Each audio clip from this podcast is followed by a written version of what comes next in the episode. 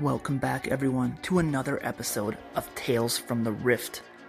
In just a minute, you'll be listening to part two of our interview with legendary director Tom Holland.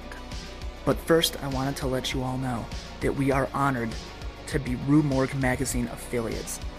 And right now, for spooky season, if you head on over to rue-morgue.com slash subscriptions, you'll get an awesome deal if you enter in our affiliate code PP23 at checkout. Everyone, thanks again for tuning in as usual, and welcome back to part two of our interview with Tom Holland. Enjoy. When I then uh, that cloak and dagger, am I talking too much? You should No. have a chance. No, I should be asking you about what you're. No, we I enjoyed wanted- hearing I did want to ask a question though. Um, so for Psycho, you know, Alf- Alfred Hitchcock, I wanted to ask if you brought any sort of like inspiration or elements from like Hitchcock like style into your own sort of like directing and writing. If you've sort of like if you've got any sort of inspiration from him or from any anyone else. Yes. Yes. Because what? Because the the experience with Psycho 2 was like the best graduate course you could ever take in Hitchcock and Hitchcockian suspense. Richard and I ran every Hitchcock film, including The Silence, again, and we ran the films that that had that had influenced Hitchcock, which were like uh, Murnau's uh, Sunrise, which some people think is the, the greatest silent film ever done. Hitchcock's The Lodger, which was really the first time you started to see Hitchcock break out as a master of suspense, if you've ever seen that. But it's silent. That's the film where, where Hitchcock shot up to the glass floor so you could see the footsteps pacing back and forth of the killer in the in the, in the room above, you know, and it it it it it it, it heavily influenced Child's Play. The Hitchcock was the one who said, uh, suspense. If somebody places a, if you see on film the bad guy place a bomb underneath the dining room table and light it, and then the the the the the the, the, the, the people come in to have dinner, well, you're waiting for it to go off. Mm-hmm. That's suspense, okay? Yeah, yeah, yeah. Yeah, I If- saw this in Child's Play. and That's why I was asking, is because there's a scene where Maggie's babysitting the boy, and we haven't found out yet that Chucky's this possessed doll. And so she sits him on the couch and she goes into the kitchen and she's working in the kitchen, and you can see the camera pan with her where you can't see Chucky behind her. And then it pans back, and I expected him to be gone or like right here, but he's still sitting there. And I was like, oh, like I was expecting that Alfred Hitchcock Yeah. panning It's like that refrigerator trick where you open that it everyone does now. It's like overdone, you know. Like, or someone behind it. Yes, I was expecting that in Child's Play. That scene where it follows her in the kitchen, you can see him behind her, and then you can't see him anymore, and it starts to pan back. I'm like, oh no, no, no! But then he was still sitting fake, there. fake out. Yeah. So I was- All of that, yeah. all of that came from what I learned on Psycho 2. In the, in the broadest terms, you only see Brad Dourif once. It's the opening scene. And you see him put his soul, his evil soul, into that doll. Now, you may not quite understand what he's done, but you know he did something terrible to that doll. And then that doll, which you now suspect is evil, ends up being bought by a mother, a single mother, who is who's who's, who's desperate to, to make her little boy happy for his birthday, something that she can afford. And she buys a doll that had been stolen by a peddler from the explosion in the toy store and gives it to her little boy. And you, the audience, knows that something's wrong with that doll. However, nobody in the movie does. So, and that's that is a classic definition of Hitchcockian suspense. Yeah. And yes, I used it all the way through. But I even went everything you're talking that the moment you're talking about with the with the pan on and off, that yes, that that that's one of them. It's when the babysitter's sitting there and the doll runs by her out out of focus, you know, on a long lens. That was that was that. I I was sitting shooting that shot, and I could not figure out how to do it. You know, I thought that maybe I had a little person, Ed Gale, working, and I thought I could put him in the in the Chucky costume and have him run, but he was too big, and so I'm sitting, and, and then we tried to get uh, get you know the mechanical Chucky and and run him through, you know, with wires and everything, but it it, it, it wasn't alive, and I'm, I'm I'm pulling my hair out, and the social worker taps me on the shoulder and points to Alex Vince's little sister, who was like four or five years old. And that this is how we did that shot. This is this is what you do when you're desperate. You don't know what you're doing or how you're going to do it. So we had the, the social worker behind the, the in the hallway behind the, the wall, and on the other end was the mother of Alex of, of the little girl's the little girl's uh, uh, mother, and the social worker let the girl go and said, "Go to mother." And she run, runs down the hallway to her mother wearing the Chucky costume. and that's how I got that shot. And and and, and it, it looked like it's one of the scariest shots in the movie. but I mean, you know, it, it's all there's a there's a it's all you know what you're trying to do, and you have a good idea in broad strokes what suspense is because it's been defined by Hitchcockian suspense anyway was so defined by him, and I had I had gone through I'd gone through like a, a, a master class in in Hitchcockian suspense with Richard. Richard had Hitchcock down to USC, and I think it was the first time that Richard that that that, that Hitch, Mr. Hitchcock they all called him Mr. Hitchcock. They all called him Hitch, but never to his face. They all called him Mr. Hitchcock to his face. But he, he went down to USC a couple of times and spoke to film classes at Richard Franklin's behest. And I have the photos of that in the in in, in the, old mother, what have you done book. But that was the beginning of filmmakers going into film schools, graduate film schools, to talk to aspiring film students. Nice. I've learned so much about the history of of horror by doing all of this.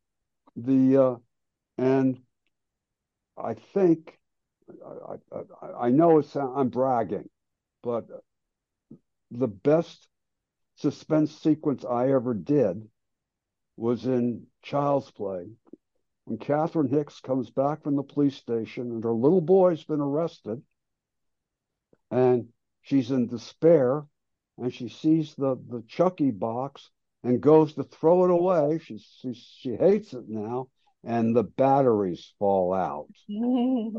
okay. That's the beginning of that sequence. And it goes all the way till the, the scariest, I think the scariest moment in the movie is when she forces the doll finally to come alive and attacks her. Yeah. I think that was the biggest screen in the movie.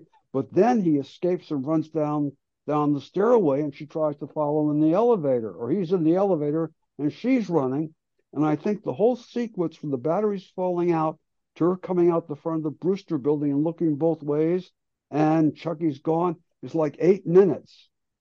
Oh, okay. So that, yes. And I think that's the longest and the best suspense sequence that I've done in any film.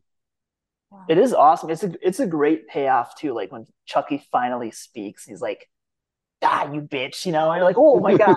and his face is all con- contorted. And like, Whoa! And, he, and he goes for her throat. And he goes yeah. for her throat. And that was there. I have I have I do have a book out called uh, Child's Play: A Visual Memoir. Uh, it isn't as it isn't as psychologically deep as as uh, as as as Oh Mother, the Psycho Two book, but that doll when it attacked her, they, we couldn't. It could. I need. I couldn't have the puppeteer's hands in it because I needed the. There was too violent, you know, around and too much movement. And what they did, that became the Makita Chucky. They took a, a, a Makita's a, a, an electric drill they use a lot on film sets, you know, nails in and out and screws and everything. And we put the Makita electric drill inside Chucky and attached his arms and his legs to it. And in that scene, you turn the you turn the, the Makita doll on, and then and then the puppeteers would pull back out of the way, and the doll was flailing with the with with the electricity, and Catherine is selling that, and and then of course we had to do we had to, the, the lay in all of her all of her of, of her screams and everything else because the damn machine was going, mm, mm, you know. But that I mean, you you do everything and anything you can to get the shot finally. But that whole sequence is yes, it builds and builds and builds to the doll coming alive. That's what that is. But that's if you if I haven't timed that out, but I bet that's five or six minutes of just pure build. And so she finally threatens to throw Chucky into the fireplace. And it's only then that he comes alive and goes for her. And that I think was the biggest scream in the movie. Yes, for sure. Mhm. But that's a scary movie. Yeah. Child's my child's play, the first child's play is is a scary movie. Yeah, they're more like almost like I don't want to say comedic now, but maybe that's the right word. But yeah, yours is more definitely a, a, a scary version to me Mhm. for sure. Well, it, it it's suspense. Yeah. Mhm. I mean, it, it, it was it was all built. It was I wrote it on suspense. Yeah. The, the idea of having Charles Lee Ray, the serial murderer, die and put his soul into the into the doll was was mine, and that because that sets up a long it sets up a hour and fifty minutes of of, of balls to the wall suspense, which is what I wanted to do with it. Um, so I, I got a weird question about But- that actually. But I, but I should say I'm very grateful for all that that the other people have done for the 40 years of having Chucky out there, because uh, Child's Play will never be forgotten as long as Chucky lives, and I think Chucky's going to live for a long time. Yeah, And now they've got all the Halloween. You still see the Halloween costumes still. Well, it, it what it what it it's become a merchandising bonanza, Yeah. which which which I was never thinking of when I made the movie. I was trying to make the definitive Killer Doll movie. I think it may have been a beat before there were Killer Doll movies. Mhm. Mhm. but that that was I, I was possible because of Trilogy of Terror. If you know that, do you know that TV movie? No. I have nine- heard of it. I don't think I've seen it though. Okay, 1968, directed by Dan Curtis, who also created and directed Dark Shadows, Okay. which when which when I was a soap opera star was in the was being done in the floor above above us. I was in a, a soap opera called The Time for Us back in 1965 and 66, and Dan Curtis was upstairs at ABC off of West 67th in New York doing Dark Shadows. Just eight degrees of separation, I swear to God. And mm-hmm. anyway, in 1968, he did this TV movie, which you could never get on the air today. And and Richard Matheson wrote four short stories, and one of them, and they all starred Karen Black, and one of them is called Prey, or the Zuni doll, I think. And what he did was, he had this wooden doll about this size. I've seen it about a foot and a half, and not articulated at all. In other words, none of the features, nothing moves. But he had the idea and he got a skateboard and he put a 16 mil camera on a skateboard on the floor and he had it he, the doll had a spear in its hands Yeah. and he had he, he had the doll chase Karen Black around the apartment and from the doll's point of view which was like three inches or four inches above the floor. And it worked like dynamite. It was really scary. And then you'd see then he'd cut back to a to a to a face of the doll. And they, they'd shake the doll. That's all they could do in the camera. And then you cut back to the, the doll's point of view chasing karen black and stabbing her in the ankles with a spear. And it was absolutely terrifying.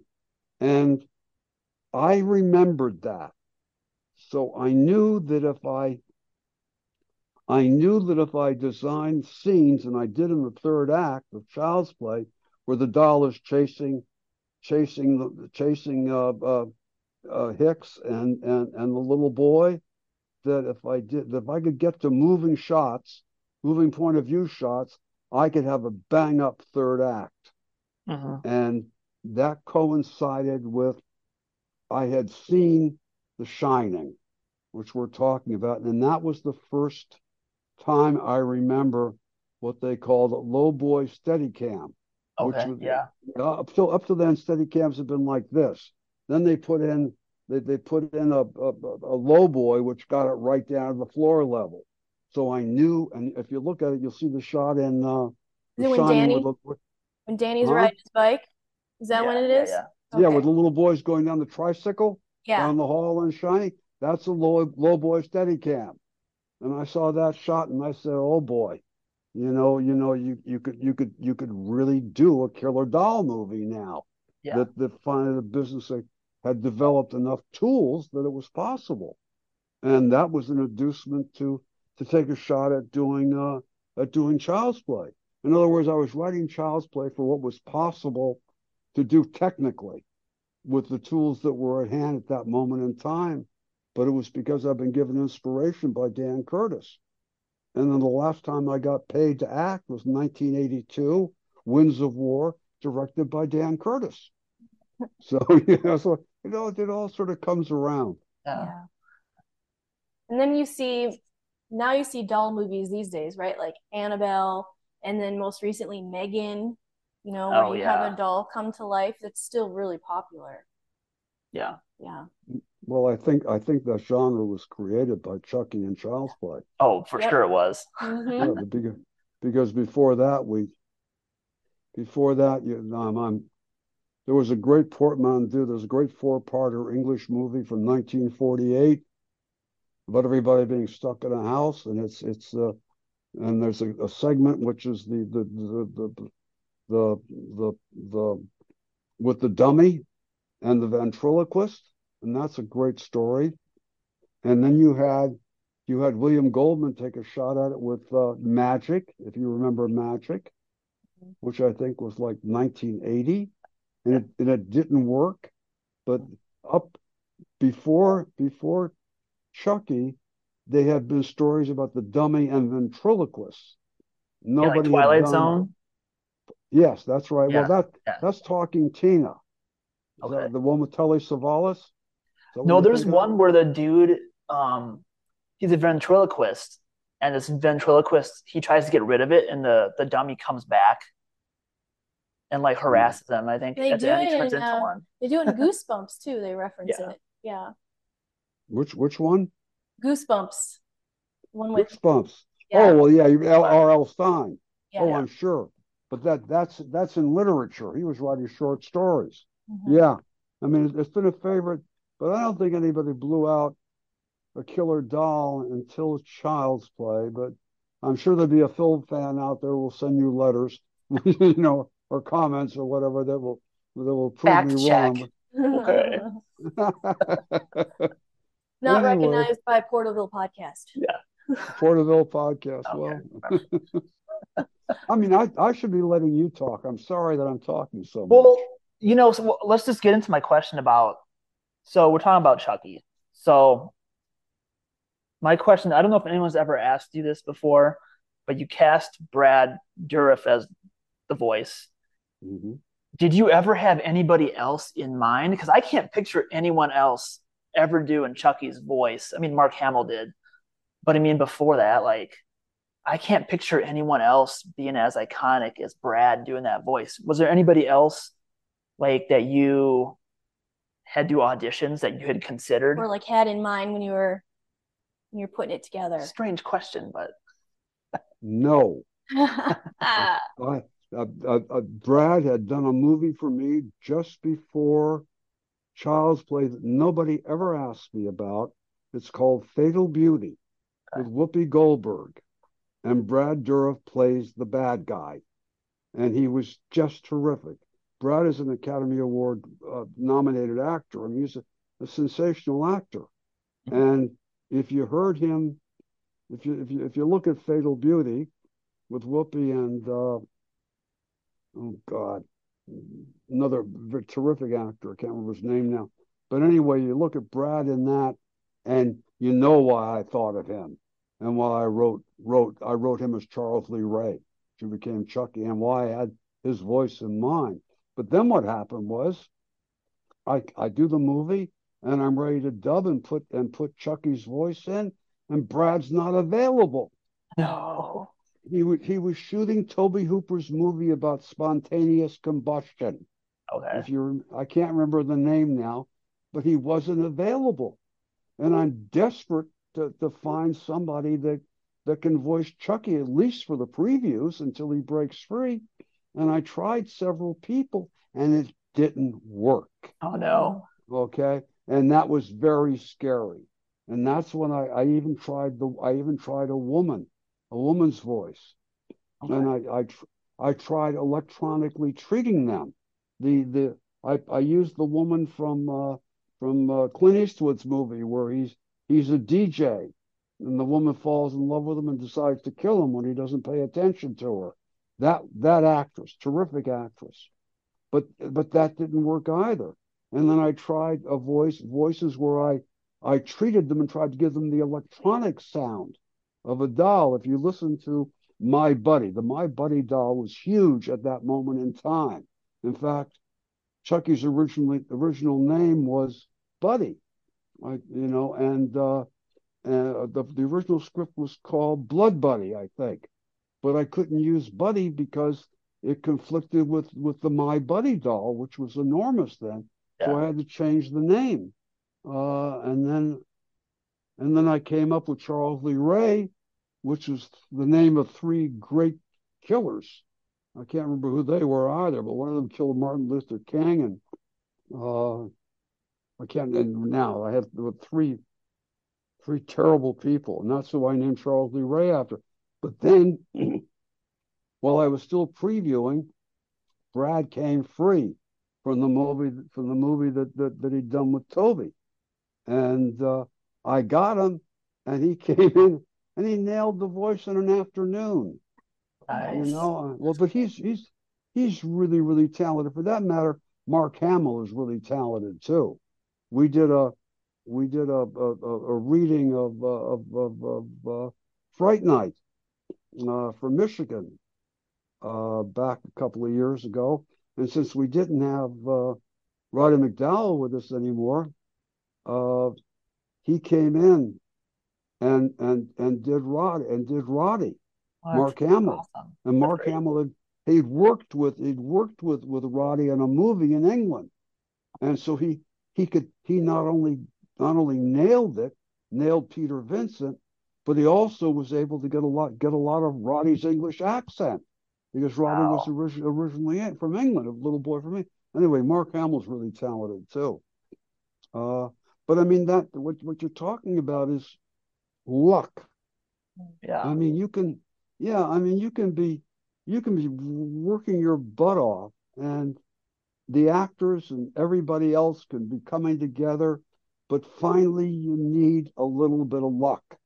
I mean, you know, you you you need you need somebody up above looking down and saying, "Hey, I'm going to give you a break," and Yeah. that's what that's what Brad coming free at that moment was for.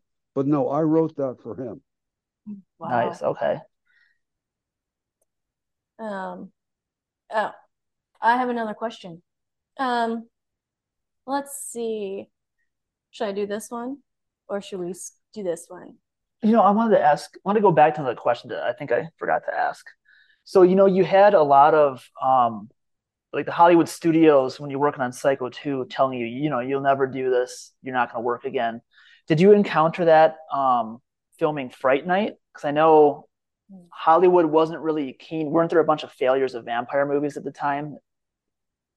No, vampires were dead, dead, dead. Yeah. Not just metaphorically, but commercially.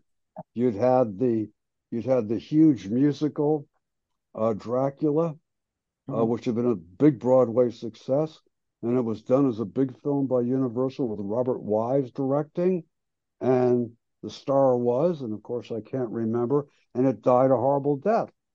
And then you had uh, you had Love at First Bite with George Hamilton, which was a farce.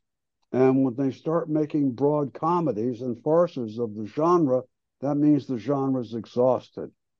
When it gets really silly, it means they're they're they're out of out of new ideas and new energy, and it it it, it, will either be rebirthed or not. But when I came in with with Fright Night, I encountered a resistance because it was about vampires.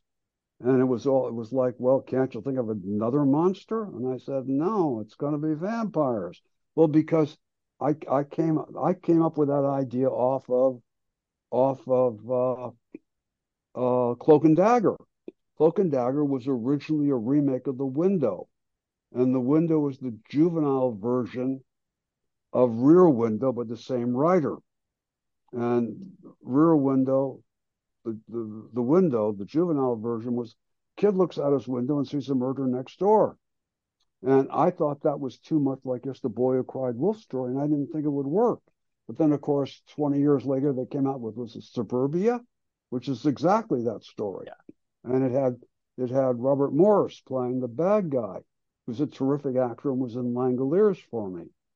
But so I maybe I, I should maybe I should have just done it as it was, but I I told Richard that that uh, if you really wanted to make the window, what you should have is you should have a, a gonzo horror teen horror fan look out his window and become convinced that his next door neighbor was a vampire chomping down on a beautiful young woman. And Richard was interested and interested enough that we went in and we pitched it to Universal, who promptly threw us out the door. You know, said no way. You know, because well, they had done that big musical that died a horrible death. Yeah. And so, but the idea wouldn't go out of my head. And after Cloak and Dagger, I was sitting around trying to figure out what to write, and I couldn't get what I had was a premise about the teen the teen horror fan, but I didn't really have a story, and I kept saying to myself, "Well, what would I do?" And I had grown up. The only the only way you could see horror movies when I was a kid was on the Friday night frights on local TV at eleven o'clock. They would run some usually god awful horror movie, you know, which was really Christopher Lee, you know, in a Hammer film chomping down on somebody, or an AIP knockoff. But some of those were really terrific too with Vincent Price. Uh, some of those are really good. The uh, but I said, well, what would I do? And I thought to myself, well, I would go and I would go to a to a Fright Night horror host like Elvira or Svengoolie or Count uh, what Deville, uh, uh, you know, the you know, terrific people. That's what I would do. And when I thought of Peter Vincent, which is Peter Cushing and Vincent Price put together, when I thought of that, I I couldn't wait to get home and start writing. And I had I had more fun writing the screenplay to Fright Night than I think I have ever had with anything else. And wow. then I finished it, and I was so proud of myself and thought it was so so great. And I was meeting with Mark Lester, who I wrote uh, Class of '84 for, and all of a sudden it occurred to me I didn't have a girl in it. Uh-oh. I had written it and I'd forgotten Amy, and so I had to go back and rewrite it. But uh, anyway, a lot of fun times. You're you're stumbling along, you know. You're you're you're doing the best you can. Sometimes it works, and sometimes it doesn't. And what what does Universal know, man? I mean, Fright Night's like cult classic now, man. They're still making vampire movies, like serious ones. That one on the boat just came out. We haven't seen that Yeah, one. the, yeah, yeah, yeah. the, the. Voyage of the Demeter. Yes. Yeah. Well, that's that's from Bram Stoker's novel, except that Elon, they really made a story, a single single movie out of it. hmm I'm proud of Mhm. myself. I actually did read that book. It's huge. I did it in high school. It took me a long time to read it. Well, I haven't read it for a long time either. But you know, speaking of Speaking of reading books, no, speaking of Fright Night, I don't know if we should bring this up. I saw in an interview a few years ago, you're trying to make Fright Night Resurrection. Yeah. Where is that like in limbo, like film limbo? In Well, the, what what what happened there was, I wrote it, and and then I real I realized I tried to do what what what Robert Bloch did in in in Psycho, which was go 22 years forward, and I tried to write it about Charlie Brewster coming home as an adult with his kids, Yeah. with his two children, and it kept bothering me. And then I realized that that really there was so much more to tell about Fright Night,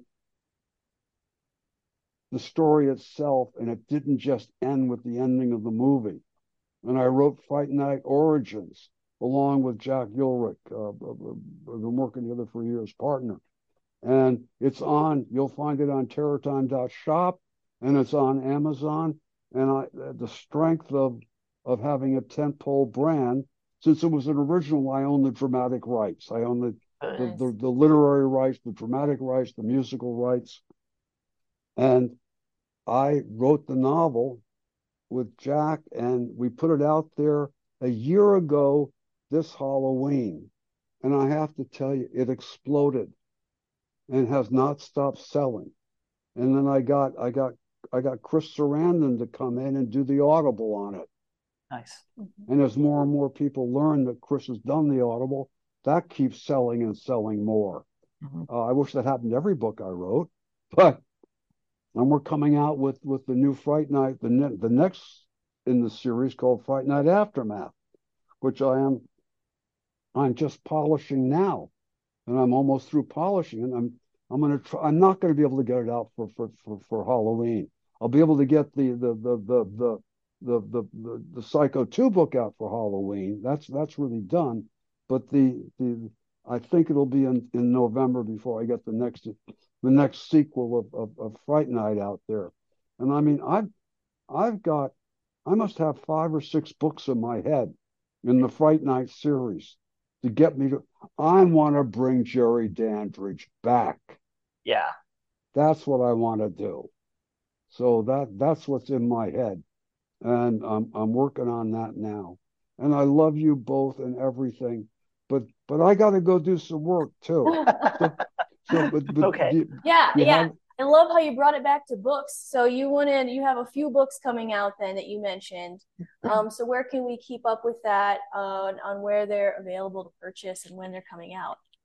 Well, the, the, I have a website called terrortime.shop. You'll find everything there that we can keep in stock because I got to tell you, some some stuff. Fright Night, the hardcover of the script doesn't stop selling, and you're right about about that. That's well, you a miracle. them too, though, right? Pardon me? You autograph the, the Yes, if you go right? if you go to the website, you can buy it and I'll autograph it. But wow. you can also go to Amazon and buy it on Amazon. You can buy all this stuff on Amazon, but they're not autographed. But if you're a collector who wants my autograph, you have to go to my shop. Okay. The uh, the uh, and I I'm finally doing what I what I what I set out to do 40 years ago, which is write novels. I have I have one out called Killing Frank, uh, which is which is a, a, script that didn't get made into a movie, but it's selling. I mean, so I mean, I'm having a I'm having a lot of fun. I'm working very hard, actually, and it, it's it's a it's a very interesting time, mm-hmm. and I've become I've become the movies have become iconic enough that I'm asked to do things like this. Yeah. And it's wonderful. It really is. I mean, you know, it's just it's it's great. I mean, I thought, well, God, it means my career is over, but no, it's just another stage of my career is is is going on. Mm-hmm. The other one who feels like this is Chris Sarandon too. He's sort of amazing, also.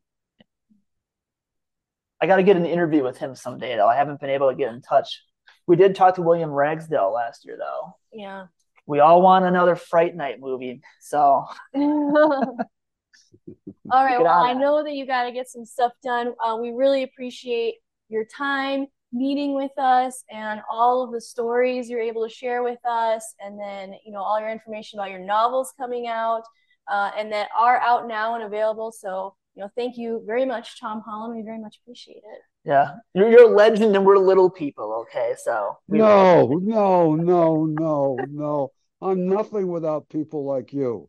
It's the fans that, that make all this possible. You don't know what because you're too you're you're you're you're too young.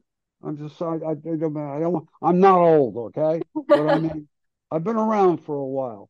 There was horror was the red-headed stepchild of movies. Mm. It was it was it was if you if you if you if you if you if you if you got a job writing horror and the, movie was successful, you got out of it as quick as you could because everybody looked down on it, you know? Mhm. And all that's happened my entire life is the genre has exploded Mhm. and it continues to explode. And a tip of the hat to Stephen King because he brought it to the to, to the middle class, you know. He he made it accessible to the middle class. I think it's part of it. But it, it, it it's it's now like uh, my mouth falls open. And now there are immersive events going on. I was at Lights of Lights of, of, of Immersion or something down in LA two nights ago. They put on a whole whole play in an old movie theater. Over 120 people, an There's event. festivals, there's cons, um, Yes. and then they've got what has really come up recently are these haunted houses attractions. Well, they'll have the actors dressed like the original ones from the movies, you know, and so it's just Yeah. people love it. Yeah, it's a renaissance right now, I guess, kind of. I don't know if that's the right word, but Yeah, no, but that you're but you're right. I mean, it's like there was in some ways it's like the Renaissance fair from 30 or 40 years ago, but it's going on with horror. And you know, you're you're in a time I I can't figure it out, but you're in a time of terrible tumult in the movie business, you mhm. know, and and horror is the is can be done inexpensively and is is the most you make more money with horror than you can with these 200 million dollar movies in some cases you were talking about so i mean the the the genre has been wonderful to all of us and i'm i'm i'm thrilled with this and i'm thrilled thank you very much for having me it really is nice you. of you. Thank you for joining us. Thank you for all your time. and i've Um, been i've been watching rue morgue forever so that i've been reading it forever so that's a good tie-in for you too Rumor. Thank you. Well, I hope you have a great rest of your day. It was great talking to you. Um, and you're we'll have a page dedicated to you on the portalvillepodcast.com website with all of your links. Thank you very, very much. Thank both of you, and thank you for being so kind and the, the questions being so intelligent. We try. Yeah, I don't know if I write intelligent questions, but yeah. All right. Thank you. All right. Okay, Chucky, Jerry Dandridge, and I say goodbye and God bless. Thank you. Thank you. Bye bye. Bye.